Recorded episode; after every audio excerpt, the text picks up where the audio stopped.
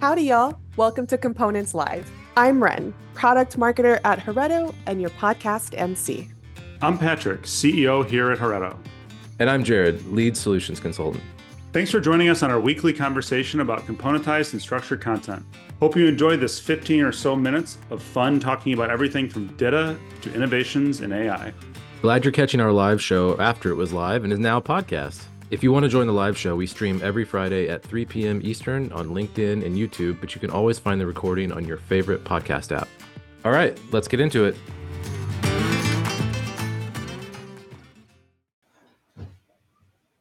Hey, it's Friday. Welcome to Components Live.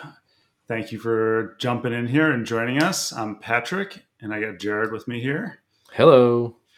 We're missing Ren this week. She's in the jungle or something. Mountainous jungle but missing is is right like we know where she is that it's not like we don't know where she is we're actually like emotionally missing her. yeah, yeah, she's yeah. she's not missing she's in right. a jungle we right there's no her. reason to panic she's fine no, no, she's no. Fine. as far as we know in yeah fact, yeah I, last time we checked which was actually was only about 10 minutes ago because as it turns out neither of us know how to run this thing exactly so uh-uh. they have cell service in the jungle apparently it's that kind of jungle that's the best kind of jungle is it? I actually well, when I go when I go into the woods, I want to I prefer woods that don't have cell service, but that's I like me. I just don't like jungles, to be frank. Like maybe that's my hot take. I don't like jungles. Hmm. I feel like maybe you haven't been in the right jungles. I don't know. There's lots of things that crawl. I'm out. All right. Well, on to content, things that matter in content this week.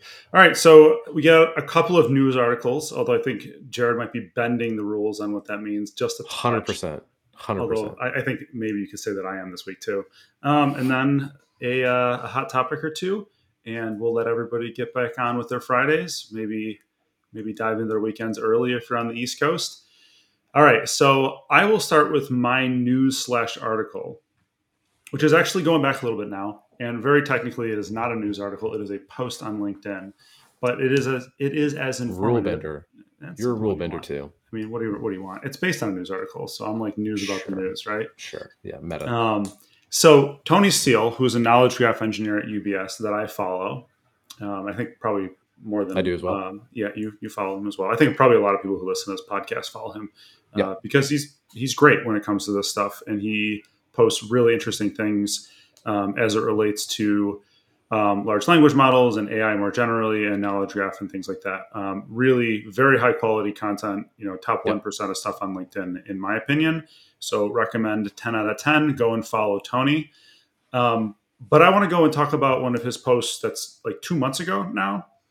So um, I don't know how we leave these in the description, but I'm sure we can. So I'll try to send a link. His post is about small language models which are still not probably all that small in relative size. but yeah, right, right. But fundamentally, what it is is it's uh, you know they are language models, um, so AI, you know, things that back AI systems, which have less parameters going into them. Um, so, reading exactly from his post, um, these language models are only about two billion as opposed to about a trillion parameters and the interesting part about the research that he's citing here is that what they were doing with these particular, you know, small language models is showing that with high quality and they were textbook quality data, yep. it's possible to extract performance equivalent to a trillion parameters from only 2 billion parameters.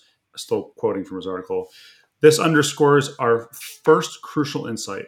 When it comes to data, quality can trump quantity especially for specialized tasks. I feel like we've suggested that might be true at some point in the past. I'm, I'm not. I'm sure we haven't just suggested it. I'm sure we've stated it, even if we haven't given like full throated arguments to support that claim. Um, but I think that's. I, I mean, that's what we've, we've said it multiple times. Like the quality of the data that you that goes into these things is going to determine the quality of what you get out of them. Like same principle. Um, but but this is a really interesting one because of the sheer difference in volume. Like right. that's cr- like 2 billion versus a trillion is crazy. And there's cost associated with that, right? Yeah. So yeah.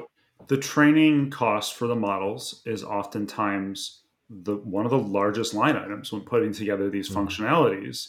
So if we're entering a world where the inputs have as strong of a, a um, determination on the final result um, as just the quantities, like the quality of the inputs, yep. you can start to make economic decisions around you know where you allocate resources, and it's probably going to be less expensive to get the inputs right, especially from yeah. an, from an iteration perspective. Um, do you know by chance um, what per, what the parameters are here in this case? Like what the specific parameters are? I mean, he's talking about a very specific small language model, but like parameters, generally speaking, with these models. Do you know what the a general good definition of a parameter is?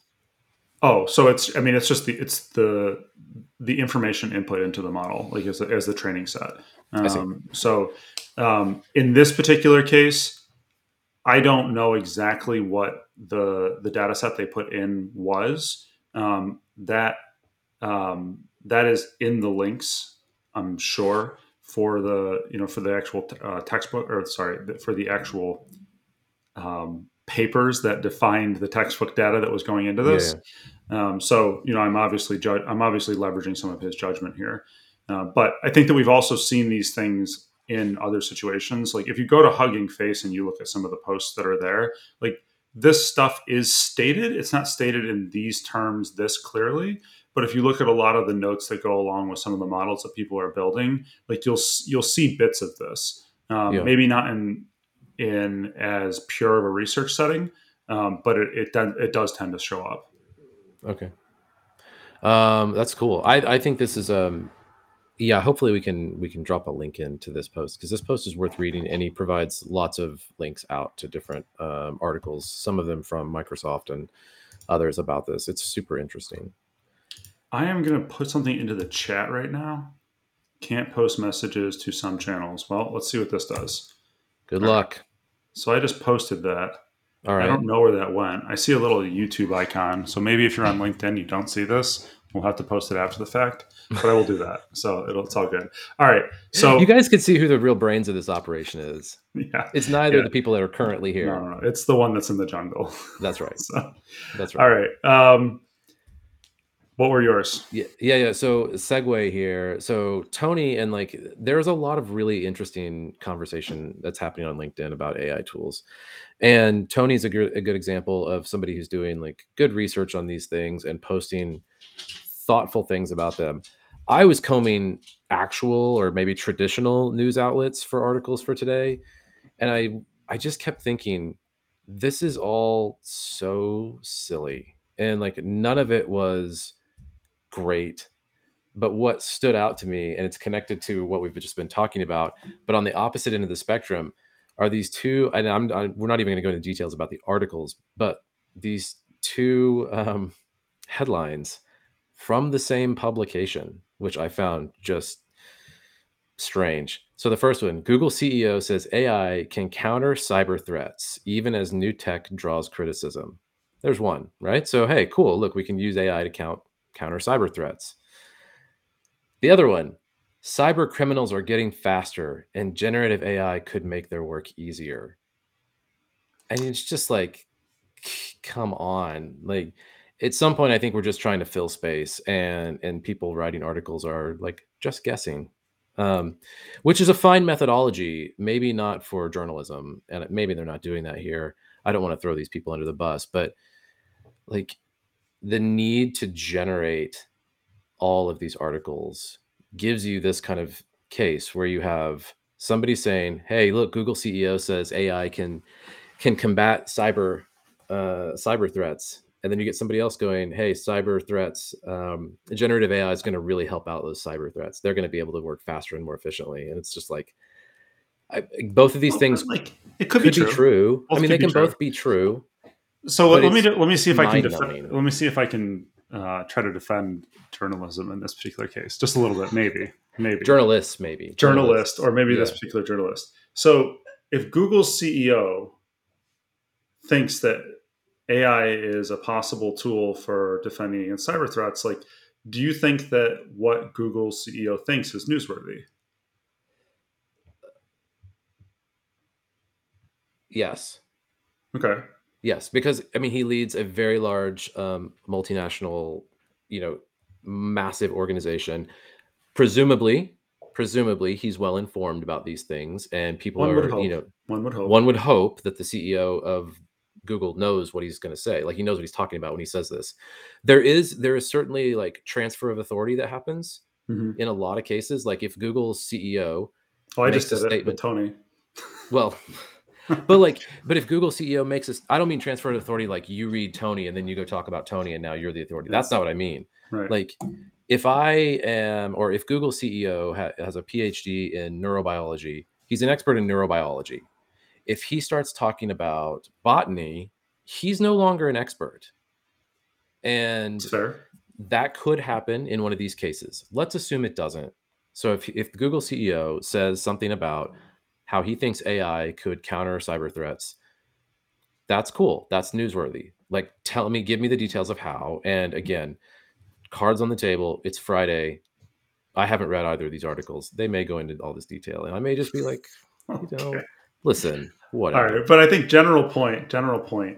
There is no doubt that the speculation engine around AI is It's crazy. It's it's wild. Yeah, like it's That's it's the part that drives me insane. And I, you know, so this is I post about AI fairly regularly, um, and I will tell you that relatively often I'll write something and I'll be like, "Am I just speculating here? Like, is and do I really am I really adding anything to the conversation?" Sure. Now, Sure. you know, like my stuff tends to be more aligned with like the content aspect of it and like the Sure. content systems and operations behind it, um, which I am an expert in. Um, so, like, I do feel like I have authority to speak on those sides of it. And I think sometimes I'll find myself going maybe up to the line of where I think I'm no longer like really truly qualified as an expert.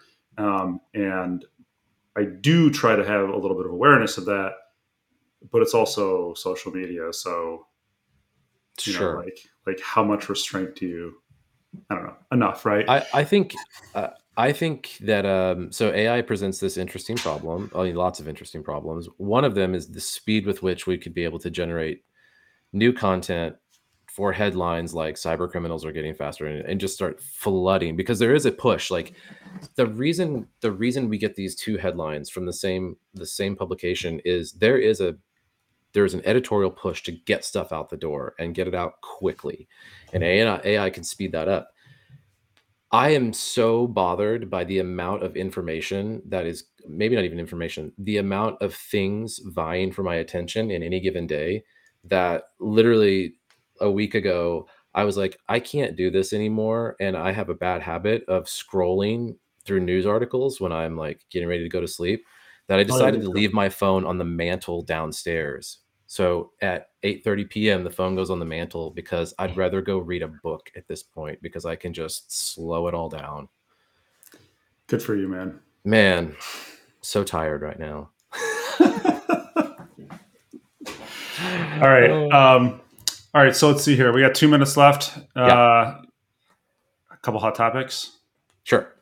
all right so um, I'm going to jump on to one of the ones that's been doing its rounds and uh, did a little stir on on my LinkedIn um, earlier this week, which is the Air Canada uh, Yeah. incident with the with their chatbot. Yeah. Um, and I pointed out in a in um, a little post that I put up that I felt that this was really a failure of content management.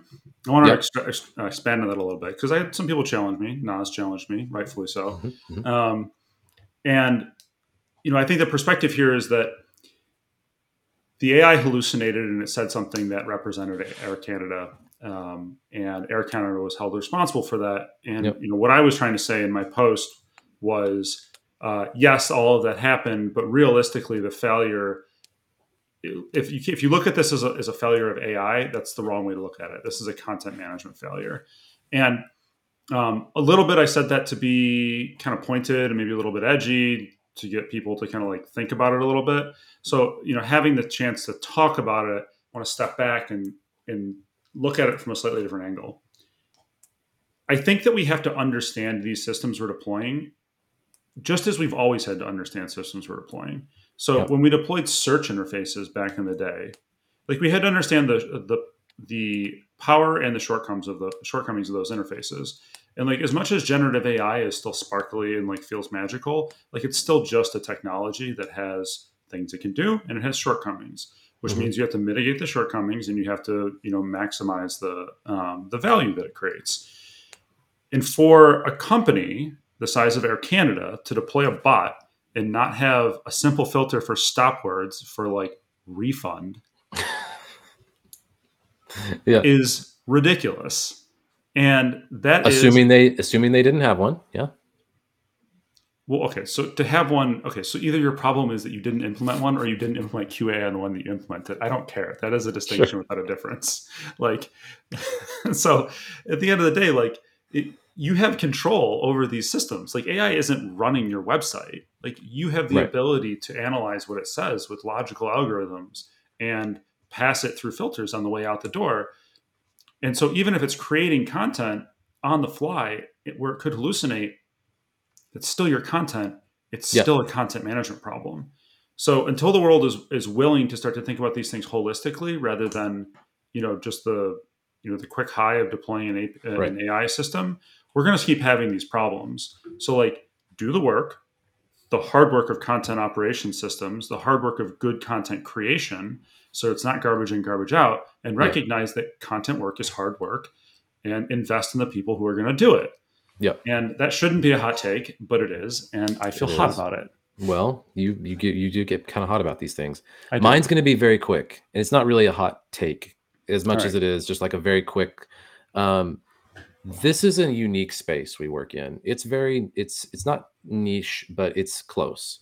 Um, i'm just want to say I'm really thankful for like all of the people who are invested in this group in this community because they're really really invested. Like the people who are here in this community and contribute are super into it. This like is a si- dude, this is a silly podcast that we do every week and people yeah. genuinely listen and they genuinely are interested and like even if it's just us being silly, they they're listening because we're we're talking about things that they're interested in. Maybe some days more than others, but just wanted to say thanks to all the people that that make up the community that we are a part of um, for being as invested as you guys are in in really enjoying what you do. Um, yeah, right. gives us jobs. That's a nice way. I like that that way to sign off on a Friday. So as usual, you, you know, I looked back through this. We almost always end on 17 minutes. 17 minutes. It's not. It's not 15 like our target. All right. So as usual, thanks everybody for being here and joining us on yeah. a Friday. Um, hope you've had a great week. Hope you have a great weekend, and we're looking forward to seeing you again next week. See you guys. See ya.